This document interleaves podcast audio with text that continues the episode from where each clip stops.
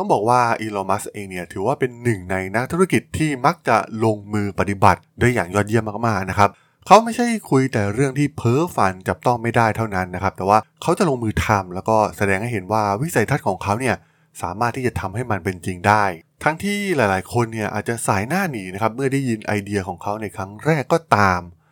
ประสบการณ์หลาย ๆ อย่างที่เขาพบเจอในโลกธุรกิจเนี่ยมันได้หลอมรวมให้อีลอน มัสกลายเป็นสุดยอดนักธุรกิจ อย่างที่เราได้เห็นกันในทุกวันนี้ และหนึ่งในประสบการณ์ที่สำคัญที่ทำให้เขาเติบโตขึ้นไปอีกขั้นนั่นก็คือ การถูกก่อกระบฏหรือเทียบเท่ากับการถูกรัฐประหารนะครับ กับบริษัทที่เขาเองเนี่ยได้สร้างมากับมือ เรื่องราวเรื่องนี้มีความน่าสนใจอย่างไรนะครับ ไปรับฟังกันได้เลยครับผม You are listening to Geek Forever podcast. Open your world with technology.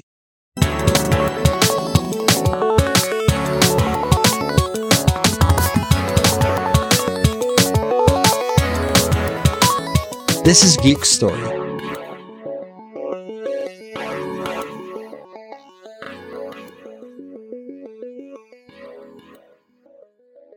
วัสดีครับ ผมดนทราดนจากดดนบล็อกนะครับ และนี่คือรายการ Geek Story นะครับ รายการที่จะเล่าเรื่องราวประวัตินักธุรกิจ เรื่องราวทางธุรกิจ และเทคโนโลยีที่มีความน่าสนใจนะครับ วันนี้จะมาพูดถึงเรื่องราวของอีลอน มัสกันนะครับหลังจากที่อีลอน มัสเองเนี่ยได้ขายธุรกิจแรกของเขาอย่าง Zip2 ให้กับบริษัท Compaq นะครับ เขาก็ได้เริ่มมองหาธุรกิจใหม่ที่เป็นอุตสาหกรรมที่มีเงินมหาศาลนะครับ ซึ่งแน่นอนนะครับว่าธุรกิจนั้นก็คือธนาคารนั่นเอง มัสมองว่าเราพวกนายธนาคารทั้งหลายเนี่ยมักจะรวยแต่ว่าค่อนข้างโง่นะครับ ซึ่งแนวคิดที่ Elon Musk เองเนี่ยต้องการก่อตั้งธนาคารบนอินเทอร์เน็ตเนี่ยตัวของ Elon Musk เองเนี่ยเคยฝึกงานที่ธนาคาร Nova Scotia นะครับ ในตอนนั้นเนี่ยเขามองเห็นถึงโอกาสทางธุรกิจ แล้วก็ได้พยายามบอกเรื่องนี้เนี่ยกับเหล่าผู้บริหาร แต่ว่าไม่มีใครสนใจความคิดของเขาในตอนนั้นนะครับ แล้วก็มันเริ่มตกผลึกจริง ๆ จังๆ ก็ตอนที่ Elon Musk เองเนี่ยไปฝึกงานที่สถาบันวิจัย Pinnacle Research นะครับ ในปี 1995 ซึ่งที่นั่นเนี่ยมีนักวิทยาศาสตร์ระดับอัจฉริยะอยู่เต็มไปหมดเลยนะครับ มัสพยายามจะนำเสนอไอเดียการชำระเงินในระบบออนไลน์ผ่านอินเทอร์เน็ต แต่ตอนนั้นก็ต้องบอกว่าแทบไม่มีใครมาสนับสนุนแนวความคิดนี้ของเขานะครับ เพราะว่าเรื่องความปลอดภัยเนี่ยถือว่าเป็นเรื่องสำคัญที่สุด ใครมันจะบ้ามาจ่ายเงินผ่านอินเทอร์เน็ตนะครับเงินดิจิตอลเองเนี่ยมันถือว่าเป็นเรื่องเพ้อฝันมากๆในตอนนั้น ซึ่ง Amazon ในตอนนั้นเองเนี่ยก็เริ่มที่จะให้ชำระเงินผ่านออนไลน์ได้แล้วนะครับ แต่ว่าใช้วิธีการแจ้งบัตรเครดิตผ่านระบบโทรศัพท์นะครับยังไม่มีใครกล้าที่จะให้ข้อมูลบัตรเครดิตไปยังโลกออนไลน์ แต่ว่าความคิดของอีลอน มัสเนี่ยไปไกลมากๆนะครับเขาถึงขั้นที่จะสร้างสถาบันการเงินแบบออนไลน์เลยด้วยซ้ำนะครับ มีบริการทุกอย่าง ครอบคลุมเหมือนกับสาขาธนาคารแบบปกติ แต่ปัญหาใหญ่ของแนวคิดของอีลอนมัสก็คือกฎระเบียบต่างๆ นั่นเองนะครับที่คอยควบคุมวงการการเงิน และธนาคารของประเทศสหรัฐอเมริกา ที่ค่อนข้างโบราณค่ำครึมากๆนะครับแต่มันไม่ได้ทำให้มัสย่อท้อแต่อย่างใดนะครับ ในช่วงเดียวกับที่ขายโปรดักต์แรกอย่าง Zip2 เนี่ยเขาก็ได้เตรียมเปิดบริษัททางด้านการเงินใหม่ไว้เป็นที่เรียบร้อยแล้วนะครับ และชักชวนเพื่อนร่วมงานที่ Zip2 รวมถึงเพื่อนสมัยฝึกงานในธนาคารนวาสโกเทียเนี่ยมาร่วมกันสร้างบริษัท X.com แถมเขายังได้บุคคลที่มีประสบการณ์ด้านการเงินอย่าง Harry Ficker และค h ิ s t o p h e r Payne นะครับที่นำความรู้เรื่องกลไกในโลกธนาคารเนี่ยมาให้กับ X.com ซึ่งทั้งหมดเนี่ยล้วนแล้วแต่มองเห็นเป็นอย่างเดียวกันนะครับ ก็คือต้องการปฏิวัติอุตสาหกรรมธนาคารที่มีมากว่าหลายร้อยปีนะครับ โดยใช้อินเทอร์เน็ตเนี่ยให้เป็นประโยชน์ แต่การเริ่มต้นเนี่ยมันก็ไม่ได้หอมหวานอย่างที่คิดนะครับ เพราะว่าเพียงแค่ 5 เดือนแรก Elon Musk กับฟริกเกอร์เองเนี่ยก็เริ่มมีปัญหากันฟริกเกอร์ต้องการยึดอำนาจใน X นะครับและต้องการเป็น CEO แต่คนอย่างมัสเองเนี่ยก็ไม่เคยยอมใครอยู่แล้วนะครับทำให้ทั้งสองเนี่ยแตกหักกันอย่างรวดเร็ว ฟริกเกอร์ที่เป็นคนสำคัญมีความรู้ด้านโลกการเงินเนี่ยก็ต้องเดินจากไป ปัญหาใหญ่ของ X เองเนี่ยอยู่ที่ข้อกฎหมายนะครับที่เป็นอุปสรรคขัดขวางไม่ให้ X ได้เกิด แต่ว่ามัสก็ได้ว่าจ้างทีมงานมืออาชีพเพิ่มขึ้น รวมถึงเร่งเหล่าทีมวิศวกรเนี่ยให้พัฒนาซอฟต์แวร์ให้เสร็จเร็วที่สุดนะครับ ในไม่กี่สัปดาห์ X เวอร์ชันแรกก็พร้อมปล่อยออกไปให้โลกได้ทดลองใช้งานนะครับ รวมถึง ข้อกฎหมายต่างๆ Elon Musk เองเนี่ยก็ได้ว่าจ้างเหล่านักกฎหมายมืออาชีพมาจัดการได้อย่างเรียบร้อย และมันก็พร้อมออนไลน์ครั้งแรกในช่วงเทศกาลวันขอบคุณพระเจ้าในปี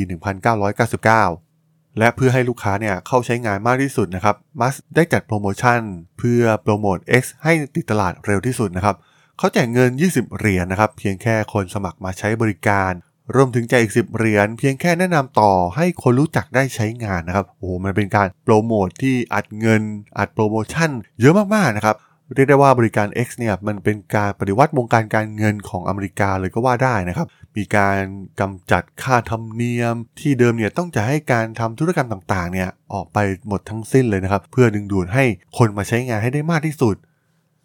นวัตกรรมที่เด่นที่สุดของ X ก็คือการจ่ายเงินแบบบุคคลต่อบุคคลนะครับ ซึ่งสามารถทำได้เพียงง่ายๆนะครับ เพียงแค่ใส่อีเมลของผู้ที่ต้องการส่งเงินไปในเว็บไซต์ และสามารถทำได้โดยการคลิกเมาส์เพียงไม่กี่ครั้งเพียงเท่านั้นนะครับ เงินก็ไปถึงคนที่คุณต้องการได้แล้วนะครับ แต่แค่เพียงไม่นานนะครับก็เกิดคู่แข่งที่สำคัญสตาร์ทอัพหน้าใหม่ที่ชื่อว่า Confinity นะครับที่นำโดย Peter Thiel นั่นเองนะครับได้เปิดบริการอย่าง PayPal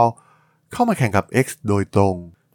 มันเป็นสงครามที่ดุเดือดมากๆนะครับ เพราะว่าคนที่เป็นฝ่ายชนะเนี่ยจะได้เขียนประวัติศาสตร์การปฏิวัติ อุตสาหกรรมทางด้านการเงิน แต่เพียงผู้เดียว ความได้เปรียบของ PayPal ของ Peter Thiel ก็คือ PayPal เนี่ยมีการติดตั้งในเว็บไซต์ประมูลชื่อดังอย่าง eBay ได้แล้วนะครับในตอนนั้น แต่ว่ามัสเองเนี่ยก็ชอบการแข่งขันอยู่แล้วนะครับ จึงดำเนินกลยุทธ์ทุกวิธีเพื่อไม่ยอมแพ้นะครับ เขาทำงานแทบจะ 24 ชั่วโมงต่อวันในช่วงเวลาดังกล่าว แต่พวกเขาก็แข่งกันได้ไม่นานนะครับ เพราะว่าหากแข่งกันต่อไปเนี่ยดูเหมือนจะพากันตายทั้งคู่นะครับ เพราะว่าตอนนั้นเนี่ยกำลังเกิดสถานการณ์ฟองสบู่ .com แตกทำให้ในปี 2000 เนี่ยพวกเขาหันมารวมพลังกัน PayPal ของปีเตอร์ทิวเองเนี่ยดูเหมือนเงินก็ใกล้จะหมดแล้วนะครับ ส่วนมัสเองเนี่ยยังมีเงินให้ผลานอีกมากมาย ทำให้อีลอนมัสเองเนี่ยจึงเป็นฝ่ายถือไพ่ที่เหนือกว่าในดีลนี้นะครับ เขาได้กลายมาเป็นผู้ถือหุ้นใหญ่ แล้วก็ขอคงแพลตฟอร์ม X ไว้ตามเดิมนะครับ แล้วก็ยังได้รับการสนับสนุนเงินลงทุนเพิ่มอีกกว่า 1 ล้านดอลลาร์จากกลุ่มลงทุนด้านการเงินนะครับ แต่ว่าปัญหาในการรวมบริษัทก็คือวัฒนธรรมที่แตกต่างกันอย่างสิ้นเชิงนะครับแม้กระทั่งเทคโนโลยีที่แทบจะต่างกันคนละขั้วนะครับ Confinity เองเนี่ยใช้ Open Source อย่าง Linux ส่วน X ของ Elon Musk เนี่ยขับเคลื่อนโดย Windows Server รวมถึงความแตกต่างทางวัฒนธรรมนะครับที่แตกต่างกันมากๆ ซึ่งมันแทบจะแบ่งแยกชนชั้นกันระหว่างฝั่งที่ศรัทธาใน Linux และฝั่งที่ศรัทธาใน Windows นะครับเหตุการณ์ที่ไม่คาดฝันก็เกิดขึ้นอีกครั้งนะครับ เมื่อ Peter Thiel ที่ดำรงตำแหน่งรองประธานด้านการเงินหลังการควบรวมเนี่ยได้ส่งอีเมลแจ้งให้กับพนักงาน ทราบว่าเขาได้ลาออกจากตำแหน่งรองประธานบริหารของ X ในระหว่างที่ PayPal กำลังเติบโตได้สวยงามเนี่ย มันเกิดความไม่ลงรอยกันนะครับ ระหว่าง Bill Harris กับ Peter Thiel อย่างรุนแรง ในเรื่องในความคิดในการนำพาบริษัทก้าวต่อไปในหลาย ๆ เรื่องนะครับทำให้สุดท้ายเนี่ย Thiel ต้องเป็นฝ่ายถอยออกไป ทางฝั่ง Elon Musk เองเนี่ยก็เริ่มได้ฟังเสียงบ่นจากเหล่าทีมบริหารนะครับ ที่เริ่มไม่พอใจผลงานของ Bill Harris เช่นเดียวกันนะครับ บริษัทกำลังเผชิญสถานการณ์ที่ไม่แน่นอนเป็นอย่างยิ่งนะครับ การควบรวมไม่เป็นไปตามแผน ปัญหาการบริการลูกค้าที่กำลังนำพาทั้ง PayPal และ X เนี่ยเข้าไปอยู่ในจุดที่เสี่ยงมากๆนะครับ และเรื่องที่สำคัญที่สุดก็คือ มัสรู้จักทิวว่าแฮร์ริสเนี่ยได้นำเงินทุนของบริษัทไปบริจาคให้พรรคการเมืองที่เขาสนับสนุนถึง 25,000 เหรียญซึ่งเรียกได้ว่าเป็นฟางเส้นสุดท้ายที่มัสต้องตัดสินใจขั้นเด็ดขาดนะครับ เพราะว่าเขาเป็นผู้ที่ถือหุ้นใหญ่ที่สุดของบริษัทหลังการควบรวมกิจการ มัสได้เรียกประชุมคณะกรรมการฉุกเฉิน เพื่อทำการขับไล่ชายที่เขาเองเนี่ยได้จ้างมาช่วยดูแลในฐานะ CEO นะครับ และสุดท้าย Bill Harris ก็ต้องเป็นฝ่ายที่ต้องจากลาไปอีกหนึ่งคน หลังจากนั้นเนี่ยมัสก็ได้เข้ามาดูแลทั้ง 2 บริษัทในฐานะ CEO แบบเต็มตัวนะครับ สิ่งที่มัสโฟกัสเป็นอันดับแรกก็คือทีมที่ดูแลด้านผลิตภัณฑ์ของบริษัท ซึ่งมัสนั้นได้ให้เดวิดแซกเข้ามาดูแลในส่วนนี้ แต่ว่าปัญหาต่างๆเนี่ยก็เริ่มรุมเร้าตัวมัสแทบจะทันทีนะครับ ซึ่งสถานการณ์ของบริษัทเนี่ยกำลังอยู่ในจุดที่วิกฤตในทุกๆด้านนะครับ เหล่าวิศวกรเนี่ยก็ยังทะเลาะกันอย่างไม่จบสิ้นในเรื่องสถาปัตยกรรมที่แตกต่างกันระหว่าง Linux กับ Windows Server นะครับ ส่วนเรื่องแบรนด์ที่มัสต้องการให้ X เป็นแบรนด์หลักเนี่ยก็ดูเหมือนว่ามันจะไม่เป็นไปอย่างที่เขาคิดนะครับ เพราะว่าทีมผลิตภัณฑ์ได้ทดลองสำรวจแบบออนไลน์ว่าลูกค้าเนี่ยเชื่อมั่นในแบรนด์ใดมากกว่ากัน ปรากฏว่า PayPal เองเนี่ยชนะอย่างขาดลอย มัสต้องยอมรับความจริงที่ว่า PayPal คือแบรนด์หลักของบริษัท แม้เขาจะโมโหกับเรื่องดังกล่าวมากมายแค่ไหนก็ตามนะครับ ปัญหาใหญ่อีกอย่างก็คือเมื่อผู้ใช้งานมากขึ้นเรื่อยๆเนี่ยดูเหมือน X จะไม่สามารถรองรับการเติบโตได้นะครับทำให้เว็บไซต์เนี่ยล่มอยู่บ่อยๆ ซึ่งถือว่าไม่เป็นเรื่องดีเลยนะครับสำหรับบริการด้านการเงินที่ลูกค้าเองเนี่ยตั้งความหวังไว้สูงมากๆ แล้วก็เป็นเดวิดแซกคนที่มัสไว้วางใจนี่เองนะครับ ที่เป็นไส้ศึกเริ่มแผนการในการเลื่อยขาเก้าอี้เจ้านายของตนเองนะครับ โดยแซกเองเนี่ยได้แอบประชุมลับๆ กับเหล่าผู้บริหาร แล้วก็มีการเรียกร้องให้นำอีลอนมัสออกไปแซกมองว่าความมุ่งมั่นของมัสในการกำจัด PayPal เนี่ยเป็นอันตรายที่ร้ายแรงต่อบริษัทนะครับ รวมถึงความเสี่ยงด้านเทคโนโลยีที่ต้องย้ายไปอยู่ในแพลตฟอร์มใหม่ รวมถึงปัญหาเรื่องเงินสดในบริษัทที่ไม่มีทีท่าว่า พวกเขาจะแก้ปัญหาได้ในเร็ววัน และเพื่อเป็นการบังคับเหล่าคณะกรรมการบริษัทให้ไล่มัสออกไปนะครับแซกและเหล่าผู้บริหารหลายๆ คนเนี่ยก็ขู่ว่าจะลาออกนะครับ เว้นแต่สมาชิกในคณะกรรมการของบริษัทเนี่ยจะบีบให้มัสออกไป และมีเงื่อนไขอีกข้อหนึ่งก็คือต้องตั้งให้ Peter Thiel เนี่ยกลับมาเป็น CEO แทนนะครับ และสร้างเอกสารขึ้นมาเพื่อบังคับให้กรรมการบริษัทเนี่ยพร้อมกับใบลาออกของพวกเขาหากคณะกรรมการปฏิเสธที่จะทำในแบบที่พวกเขาต้องการนะครับ ส่วนคนที่มีบทบาทที่สำคัญอีกคนหนึ่งก็คือ Max Levchin นะครับหนึ่งในวิศวกรคนสำคัญของ PayPal ก็ได้ไปพบกับแซก แล้วก็ Reid Hoffman นะครับซึ่งเป็นอีกหนึ่งทีมงานคนสำคัญของ PayPal ซึ่งเป็นเพื่อนเก่าแก่ของ Thiel มาตั้งแต่สมัยเรียนที่สแตนฟอร์ดนะครับโดยเป็นการหาแนวร่วมเหล่าพนักงานในองค์กรนะครับที่เห็นด้วยที่จะเรียกร้องให้มีการปฏิวัติอีลอนมัสลงจากตำแหน่ง ตัวแม็กซ์เองเนี่ยได้รวบรวมทีมงานที่เป็นวิศวกรทั้งหมดนะครับสถานการณ์ของอีลอนมัสเนี่ยเรียกได้ว่าอยู่บนเส้นได้แล้วนะครับในตอนนั้น วันรุ่งขึ้นเนี่ยทั้ง 3 คนเนี่ยได้รวมเอาจำนวนพนักงานทั้งหมด พร้อมลายเซ็น และได้ร่างคำร้องไปยังคณะกรรมการของบริษัทนะครับ ไปยังห้องทำงานของคณะกรรมการอย่างไมค์มอริสเพื่อนำเสนอเรื่องดังกล่าว ซึ่งก็ต้องบอกว่าในช่วงเวลาดังกล่าวเนี่ยมัสได้ลาพักเพื่อไปฮันนีมูนช่วงพักร้อนกับจัสตินนะครับภรรยาคนแรกของเขาที่ประเทศออสเตรเลีย ซึ่งหลังจากที่เขาทราบเรื่องเนี่ยก็ได้บินด่วนกลับมาที่ซิลิคอนวัลเลย์แทบจะทันที แต่ดูเหมือนว่าในตอนนั้นเนี่ยกลุ่มกบฏจะอยู่ในสถานการณ์ที่ได้เปรียบมากๆนะครับ เนื่องจากแม็กซ์ซึ่งเป็นพนักงานคนเดียวที่มีเก้าอี้ในคณะกรรมการที่นอกเหนือจากอีลอมัสนะครับ พร้อมที่จะลงคะแนนเพื่อดึงปีเตอร์ทิลกลับมา ส่วนมัสเองเนี่ยต้องการการสนับสนุนจากกรรมการสระอย่างน้อย 2 ใน 3 คนนะครับ แม้จะพยายามโต้กลับในช่วงแรก ๆ ก็ตามนะครับ แต่ดูเหมือนว่าเหล่ากรรมการเนี่ยได้ตัดสินใจไปเป็นที่เรียบร้อยแล้ว และดูเหมือนว่ามัสก็จะยอมรับสิ่งที่เกิดขึ้นแต่โดยดีนะครับ และพร้อมที่จะถอยเพื่อให้บริษัทก้าวไปข้างหน้าได้อย่างมั่นคงอีกครั้งหนึ่ง เหตุการณ์ดังกล่าวนี่เองนะครับที่ทำให้อิทธิพลของมัสต่อ X เนี่ยลดลงไปอย่างรวดเร็วนะครับ ในเดือนมิถุนายนปี 2001 X เองเนี่ยถูกเปลี่ยนให้กลายเป็น PayPal แทน และ Peter Thiel เนี่ยกลับมาเป็น CEO ของบริษัทอีกครั้ง ซึ่งสุดท้ายเนี่ยเหล่าคณะกรรมการของบริษัทเนี่ยเลือกวิธีการประนีประนอมนะครับที่ทำให้ Thiel เนี่ยกลับมารับตำแหน่ง CEO ชั่วคราว เพื่อรอการค้นหาผู้บริหารเต็มรูปแบบสำหรับ CEO คนใหม่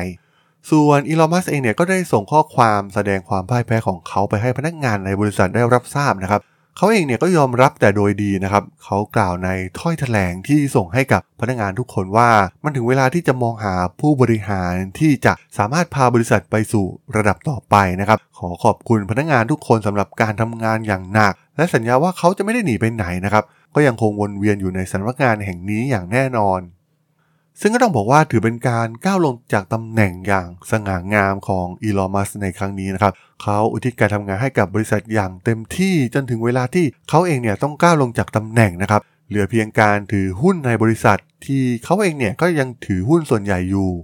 เหตุการณ์นี้นี่เองนะครับที่ทำให้อีลอนมัสเติบโตขึ้นอีกขั้นนะครับเขาอดทนสิ่งที่เกิดขึ้นได้ดีมากๆนะครับเขายอมรับบทบาทที่จะเป็นที่ปรึกษาให้บริษัท และยังลงทุนต่อนะครับในฐานะผู้ถือหุ้นใหญ่ของ PayPal และที่สำคัญเนี่ยเขาสนับสนุน Peter Thiel เต็มที่นะครับในการขึ้นเป็น CEO ของบริษัท และในที่สุดผลตอบแทนของความพยายามครั้งที่ 2 ในการปฏิวัติวงการการเงิน ก็สัมฤทธิ์ผลนะครับ เพราะว่าในเดือนกรกฎาคมปี 2002 eBay ได้เสนอซื้อ PayPal ที่ราคา 1,500 ล้านเหรียญสหรัฐนะครับ มัสและคณะกรรมการเนี่ยจึงตกลงรับข้อเสนอดังกล่าว ซึ่งดีลนี้เนี่ยต้องเรียกได้ว่ามันต่างจากบริษัทแรกอย่าง Zip2 ของเขานะครับ เพราะว่ามันทำให้อีลอนมัสเนี่ยกลายเป็นมาเศรษฐีเต็มตัวสักทีนะครับ เพราะว่าเขาได้รับส่วนแบ่งไปกว่า 250 ล้านเหรียญนะครับ และเงินจำนวนนี้เนี่ยมันมากพอที่จะนำพาเขาล่าฝันต่อไปนะครับ ฝันที่เขาเองเนี่ยจะเปลี่ยนโลกครั้งแล้วครั้งเล่า ทั้งกับ SpaceX Tesla และบริษัทอื่นๆอีกมากมาย จนผลักดันให้เขากลายเป็นมหาเศรษฐีอันดับหนึ่งของโลก อย่างที่เราได้เห็นกันในทุกวันนี้นั่นเองครับผมสำหรับเรื่องราวของการรัฐประหารอีลอนมัสใน EP นี้ ผมก็ต้องขอจบไว้เพียงเท่านี้ก่อนนะครับสำหรับเพื่อนๆที่สนใจเรื่องราวทางธุรกิจเทคโนโลยีและวิทยาศาสตร์ใหม่ๆ ที่มีความน่าสนใจก็สามารถติดตามมาได้นะครับ ทางช่อง Geek Flower Podcast ตอนนี้ก็มีอยู่ในแพลตฟอร์มหลักๆ ทั้ง Podbean Apple Podcast Google Podcast Spotify YouTube แล้วก็จะมีการอัปโหลดลงแพลตฟอร์ม Blockdit ในทุกๆ ตอนอยู่แล้วด้วยนะครับ ถ้ายังไงก็ฝากกด Follow ฝากกด Subscribe กันด้วยนะครับ แล้วก็ยังมีช่องทางหนึ่งในส่วนของ Line add ที่ a t r a d o n t h a r a d h o l สามารถ add เข้ามาพูดคุยกันได้นะครับ ผมก็จะส่งสาระดีๆ พอดแคสต์ดีๆ ให้ท่านเป็นประจำอยู่แล้วด้วยนะครับ ถ้าอย่างไงก็ฝากติดตามทางช่องทางต่างๆ กันด้วยนะครับ สำหรับใน EP นี้เนี่ยผมต้องขอลากันไปก่อนนะครับ เจอกันใหม่ใน EP หน้านะครับผม สวัสดีครับ